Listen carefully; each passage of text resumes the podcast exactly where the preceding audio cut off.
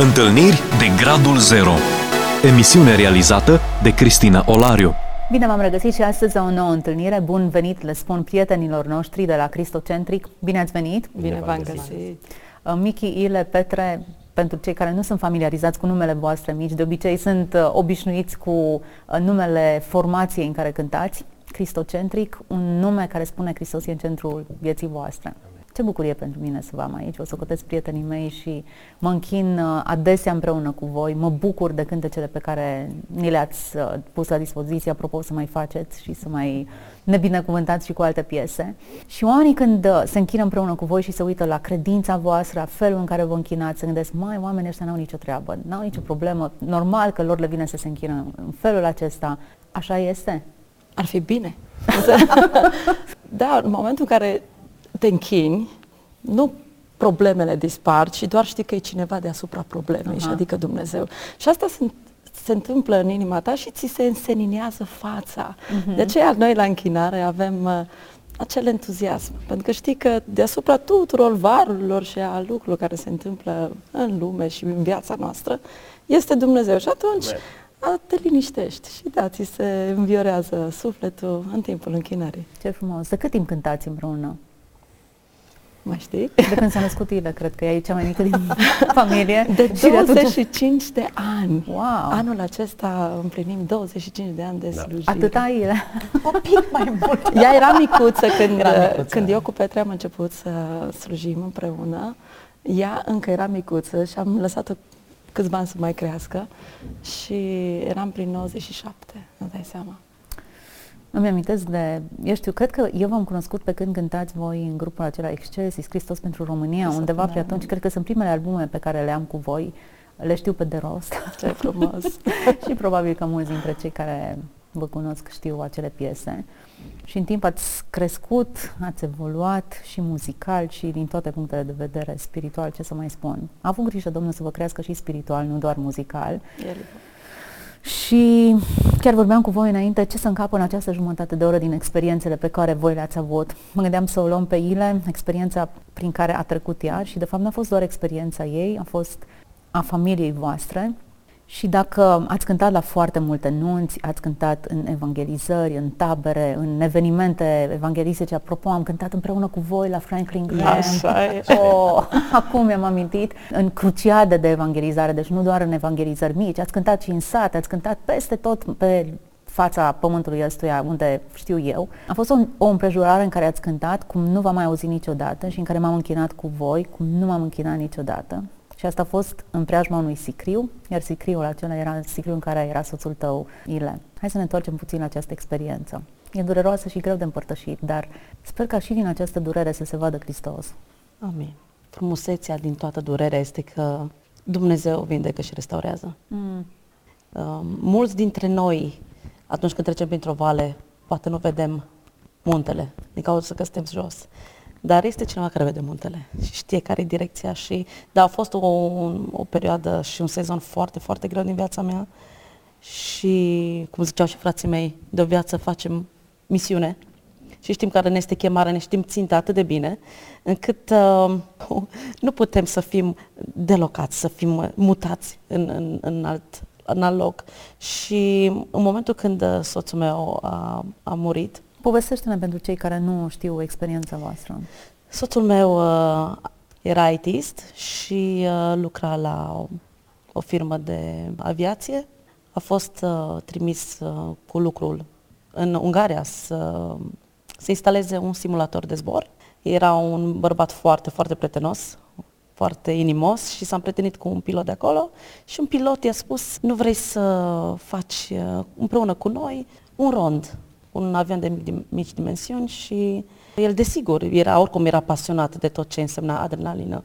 Și uh, în 10 minute a dispărut avionul de pe arie și uh, eu am fost disperată, nu mai dădeam de el. Era și un eveniment în familia noastră în ziua aceea. Îl așteptam acasă, îl sunam, uh, nu Noi nu știam că el se va urca într-un avion. Mie nu mi-a spus. El a plecat cu mașina. Că asta a fost interesant. El a sunat și a zis, unde ești? Și a zis, vin acasă. Asta e că n-avea ce să caute într-un avion când el a plecat cu mașina. Ne-am pus, am sunat la la vană, la, aveam prieteni. la spitale. Voi nu ați fost anunțați? Nu. Uh, Eu am aflat practic ultima, cei din uh, Ungaria au aflat tot. Uh, Noi am aflat a doua zi. Nu ne-au spus, în- inclusiv uh, un loc unde a avut loc decesul s-a mușamalizat tot. Adică școala de aviație într-adevăr s-a închis, dar uh, până s-au așezat oarecum lucrurile, eu n-am aflat. Deci au aflat înaintea um, mea, s-au trimis elicoptere, s-au trimis uh, oameni care să caute avionul pierdut și s-a aflat cu multe ore, multe, multe ore înaintea mea. Și da, când am aflat, uh, au venit cei de la lucru, Cine ți-a dat vestea? verișorul lui, care era și colegul lui de, de lucru. Și eu, țin minte, noaptea aceea n-am dormit absolut deloc. Toți ne-am dormit. Toți n-am dormit, eram disperat și știu că am urlat și Marc avea un an și un pic. Eram Băiețelul bătuți. vostru. Da, băiețelul nostru. Am un băiețel minunat și deosebit, care acum are șapte ani. Hmm. Și ținte că am urlat, nici n-am ținut cont de faptul că el e lângă mine și el s-a ridicat din pătuț. Um, ținte că era într-un sac de dormit de bebe. Și se uita la mine și nu înțelegea și Petre a venit la mine și i-am spus, eu mă duc să-l caut. Și a zis, unde te duci să-l caut? Am zis, zic, asta ar fi făcut și el dacă nu mă găsea, nu știu unde. Am zis, o să mă opresc din benzinărie în benzinărie să întreb de el. Și atunci m-a sunat, uh, era 10 dimineața, m-a sunat uh, verișorul lui și mi-a spus, nu mai căuta că l-am găsit. A, deci voi nu știați în momentul ăla, erați într-o stare în care îl căutați pe el. Da, nu, O nu, noapte nu mi-a întreagă ați spus. stat toată familia. Da. Și am dat Întrebându-vă telefoane la unde e. spitale. Știați că s-a întâmplat ceva. Adică bănuiați, simțeați că El s-a niciodată nu ar fi... Ar fi plecat fără să ajuns zică să acasă. fi dat un semn de viață. El m-a sunat din oră în oră, ca și persoană, era, țineam tot timpul contactul, dacă nu ne sunam, ne scriam și era ceva normal și dacă îmi zici, dacă își pierde telefonul, o sună de pe alt telefon, eu era un om descurcăreț, nu puneam problema. Și da, când a venit împreună cu soacra mea, o, prima dată a aflat uh, mama soacră și a dus-o la spital de, i-a administrat uh, medicamente ca să o calmeze. Și când a venit, uh, țin de că prima față care am văzut a fost mama soacră, care a spus, uh, Ceabi e bine, Ceabi e bine. Și eu nu înțelegeam. De fapt, ea era sedată, afectată de, de, de tot ce se întâmpla, nu vinea să creadă. Și ea spunea că el e bine, ceilalți spuneau că s-a prăbușit și inclusiv pilotul a decedat, amândoi au decedat și uh, eu nu eram, nu, nu venea să cred, chiar nu venea să Ce a cred. fost interesant e că prima noastră reacție a fost nu se poate face nimic. Hmm. Pentru că așa e omul. Te gândești, ok, trimitem o salvare, trimitem un elicopter. Ce se poate face? Dar fiind un avion de foarte mici dimensiuni, cu două locuri, cu un uh, pilot experimentat, totuși, acest avion nu a avut nicio șansă. Și a fost așa de mare zdrobirea, încât noi nu l-am văzut niciodată. Pentru că au zis că nu mai aveți ce să vedeți. Mm. Cu atât mai mare a fost durerea noastră ca familie, în momentul în care știu că nu poți să faci nimic. Și întrebarea e, ce faci când nu mai poți să faci nimic? Și în momentul acela nu poți decât să te agăți de cea mai mare ancoră, Dumnezeu. Și Petre a fost acolo. Petre, zi și perspectiva ta. a fost șocantă. Și de neînțeles, bineînțeles, era fratele nostru integrat complet uh, în familie, în trupă, uh, era mixeristul trupei. Tocmai ce am primit atunci, am făcut uh, cumva rost de prin multe lucruri. Ne-a luat scule, mixer digital, nu știu ce, el era super fericit că a reușit să-l luăm și nu înțelegeam de ce în momentul ăsta când avem anumite resurse care le-am așteptat mulți ani de zile, s-a întâmplat acest lucru. Și treaba a fost uh, foarte interesantă, că ne-am plecat, ne-am luat toți și am plecat în Ungaria toți. Și am vrut să vedem dacă există opțiunea unei învieri. Pentru că noi credem în miracole, credem și am văzut miracole. Îs, uh, sunt oameni care uh, noi ne-a rugat pentru ei și au fost vindecați, au fost eliberați. Avem, am, am un prieten care m-a rugat pentru el la semafor, împreună cu soția mea, cu, eram cu copiii, ne-am oprit la semafor, el avea o boală zic eu, terminală, ceva cu oase, cu foarte gravă, îi împarța băiatul. Și ne-a rugat pentru el la semafor și a fost vindecat complet. El trebuia să moară cam în două luni. Și e, clar că nu înțelegi. Ne-a luat și am plecat, noi toți, împreună cu un păstor, care când a auzit că avem probleme, el fiind foarte apropiat de noi, fratele Claudiu Lăpădat. Repede cu echipa din biserică, cu echipa de slujire, a fost imediat lângă noi mai mult decât a fost tata nostru. E adevărat și asta. Și am vrut să vedem dacă există opțiunea unei rugăciuni pentru înviere. Și? Și, și nu. Pentru că Dumnezeu a avut alt plan. Și cred că cel mai greu lucru ce s-a întâmplat în, în pierderea lui a fost că a trebuit să acceptăm pur și simplu voia lui Dumnezeu. N-a fost o problemă de credință. Și atunci când, după ce a venit și a fost adus în țară, după, eu știu, o săptămână, o săptămână era sicriu săptămână acolo. de-abia a putut să fie repatriat. Și au fost momente extraordinare și de închinare și de credință. Era suficientă credință pentru a fi înviat. Și nu exagerez cu nimic, a fost suficient. Ea a fost acolo. Am fost acolo. Suficientă și totuși a trebuit să acceptăm voia lui Dumnezeu care era deasupra. Uh-huh. Noi am încercat, dar ar trebui să zicem, cum a zis și Domnul, Doamne, totuși facă-se voia Ta. Eu vreau, doresc, am planurile mele, dar totuși facă-se voia Ta. Trebuie să mă supun. Nu înțeleg, dar știu că ești mai presus, ești suveran. A trebuit să acceptăm și da. Un lucru care m-a făcut pe mine să accept este că cu o lună înainte, așa, cam așa, simțeam că Dumnezeu m-a chemat să mijlocesc pentru un lucru care va zgudi viața mea și eu n-am înțeles. Și ziceam lui Michi, ținte că ne plimbam prin magazine și îi ziceam, simți? Și vă dați seama, noi cu căruciorul de cumpărători, în niciun context care să te ducă cu gândul acolo. Și este să ne pregătim pentru ceea ce se vină. Simt, simt, simt îngerul morții. Deci l-am simțit palpabil. Și Michi zicea, eu nu primesc. Zic, mă, eu simt. și am zis și inclusiv și lui, zic, hai să postim pentru asta, că Dumnezeu, uite, îl simt, zic, se întâmplă ceva și vă dați seama, primul gând e că îți moare mama, tatăl, nu te gândești că cineva tânăr. Mm-hmm. Avea 29 de ani când am da. pomenit. Foarte tânăr. Mm-hmm. Foarte și tânăr. în momentul când uh, am înțeles că a, a murit și m-a dus pe câmp, Direct pe când m-a dus lângă avionul prăbușit, am înțeles, Doamne, pentru asta mă pregăteai. Și Dumnezeu mi-a vorbit mie direct, nu, vorbit inimii mele și lucrul acesta m-a făcut să înțeleg că asta e traseul pe care trebuie să-l parcurg. Ce ți-a vorbit Dumnezeu acolo pe câmp?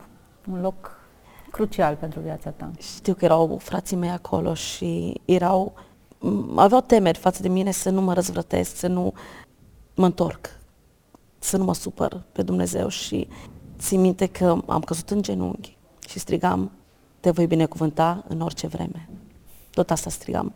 Doamne, te voi binecuvânta în orice vreme. În orice vreme te voi binecuvânta. Și sigur că eram aruncată pe jos și asta strigam. Și sora mea mai mare, Ramona, s-a uitat la mine și am zis, în pricină că ai zis asta, știu că vei fi bine.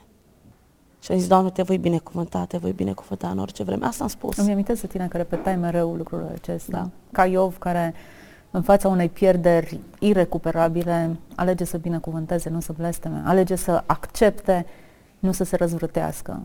Și da, cred că aceste lucruri care le-am făcut m- mm, au atins inima lui Dumnezeu. Și l-am simțit ca un prieten și este prietenul meu. Uh-huh. Pe traseul toți acești șase ani am văzut cum a umblat cu mine într-un mod miraculos și i-am zis, Doamne, eu zic, eu nu vreau o inimă toată cu cicatrice, toate cu...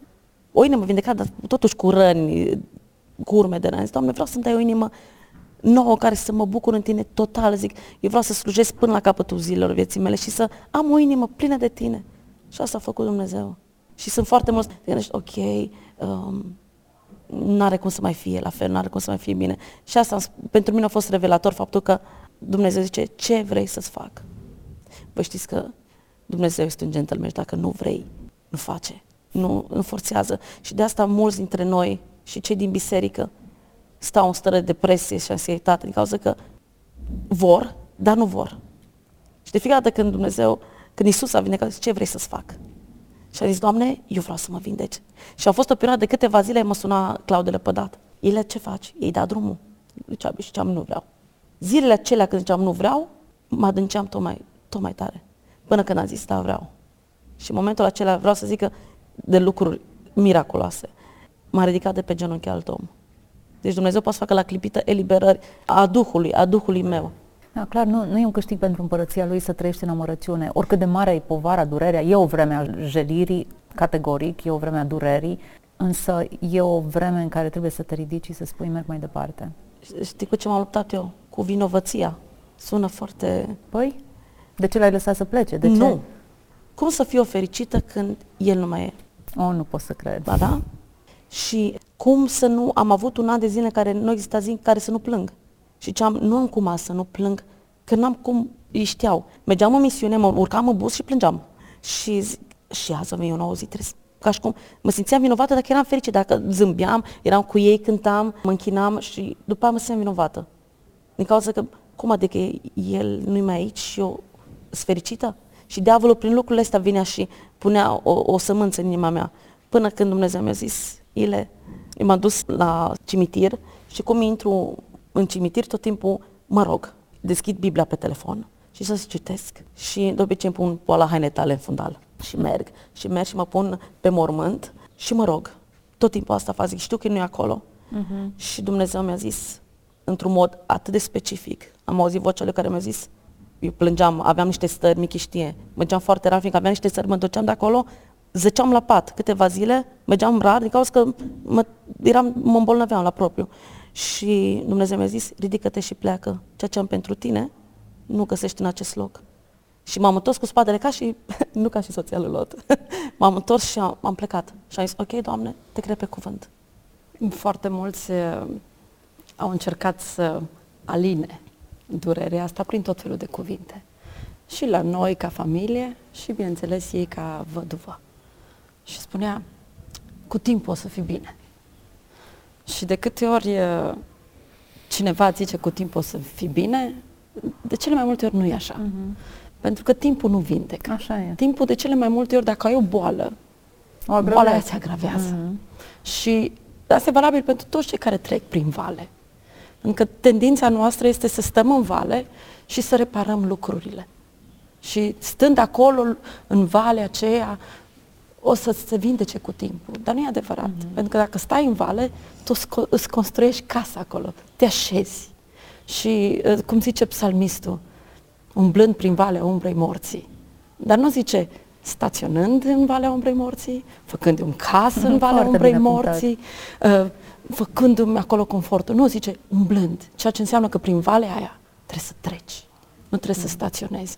Și asta am înțeles noi, ca și oameni care îl iubim pe Dumnezeu, că Dumnezeu te învață să umbli prin valea asta și că El te va vindeca. Nu timpul te va vindeca, pentru că boala se va amplifica. Dacă mm-hmm. ai un cancer în gradul întâi, o boală în gradul întâi, se mai poate face ceva. Dar dacă stai acolo în vale, vei deveni tot mai apăsat.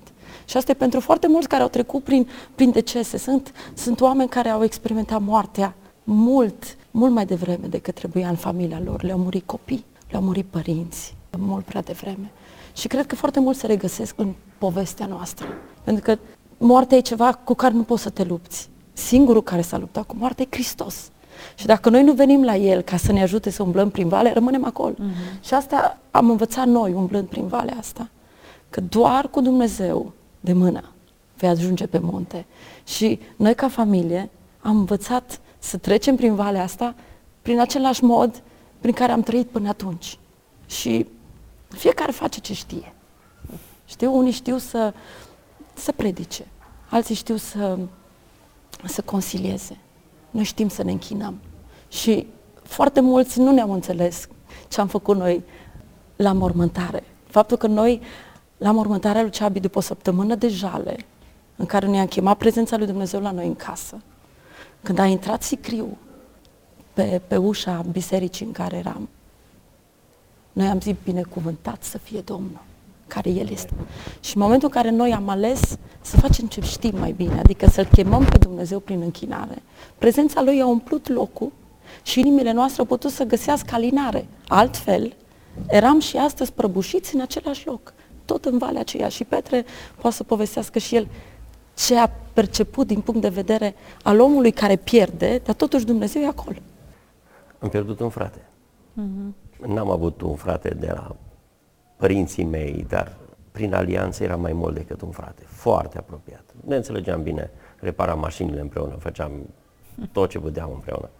Și da, faptul că am ales atunci când am văzut sicriul și corpul lui, să înțelegem că eternitatea sufletului e mai presus de cea a trupului, atunci cred că am împlinit doar ceea ce credeam. Noi suntem creștini, noi credem în veșnicia sufletului, în viața veșnică primită prin Isus Hristos și asta era singura discuție care o aveam. Ai voie să plângi, dar n-ai voie să disperi. Nu ai voie să renunți la ceea ce crezi. Trebuie să speri în continuare, să crezi ceea ce ai trăit atâți ani, ceea ce ai cântat atâți ani, ceea ce ai spus altor atâți ani. Este speranță. Nu este totul aici, nu s-a terminat. Sunt oameni care trec prin multe necaziri, prin multe nevoi, dar dacă ai speranța eternității în Isus Hristos, ai totul. Ai puterea să treci chiar și peste moarte. O mărturie puternică aveți. Îmi pare rău că e spre final emisiunea noastră. Însă eu privesc experiența asta din prisma asta. Unor avem senzația că dacă te abandonezi total lui Dumnezeu, nu vei mai avea probleme în lumea asta. Adică El îți poartă de grijă, tu o să ai, familia ta va fi binecuvântată, casa ta, mașina ta, copiii tăi vor crește, toate lucrurile vor merge din plin. Orice ce ne arată Scriptura e că și cei buni și cei răi, și cei dedicați și cei firești experimentează suferința într-un anumit nivel și în un anumit moment.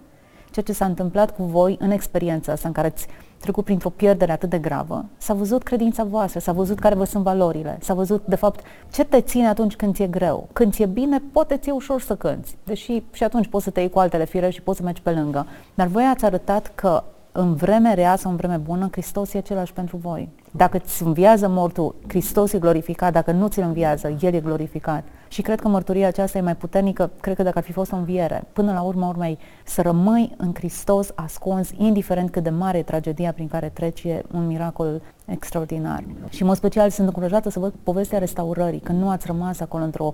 Aproape că eu v-am tras în povestea asta, nu ați fi povestit-o voi dacă eu nu vă provocam, haideți spuneți-mi. Nu este o durere în care voi ați rămas îngropați și plângeți și de acolo nu vă mai puteți ridica ci e o experiență din care voi sunteți afară, de care nu că sunteți detașați, dar puteți povesti uite ce a făcut Domnul pentru mine, uite de unde m-a scos, uite cum mi-a vindecat inima. Ile sunt foarte încurajată de, de inima ta vindecată. Se citește pe fața ta că inima e vindecată.